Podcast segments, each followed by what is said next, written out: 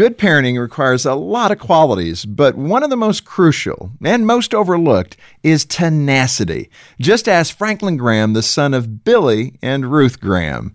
Back in his teen years, Franklin was a handful. On good days, he was obstinate and openly defiant toward his parents. He took up smoking against his parents' wishes as a teenager, but his mom was no pushover. He tells the story of how she'd come into his room each morning and demand that he get out of bed for school. Franklin did as he was told for a few days, but soon ignored Mom. Ruth didn't back down, though. Instead, she grabbed his ashtray, overflowing with cigarettes, and dumped the whole thing on his head.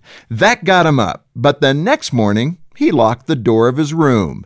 When Ruth started pounding on the door, Franklin rolled over with a satisfied grin. But a few minutes later, he heard a noise outside his window. His mother was crawling on her hands and knees across the roof.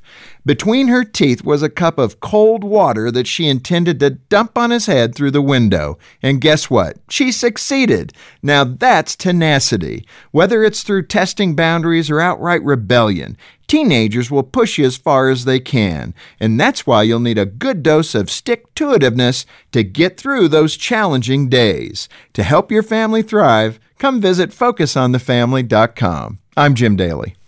It's time to level up. Give your kids a safe, faith focused, and biblically based community, and so much more.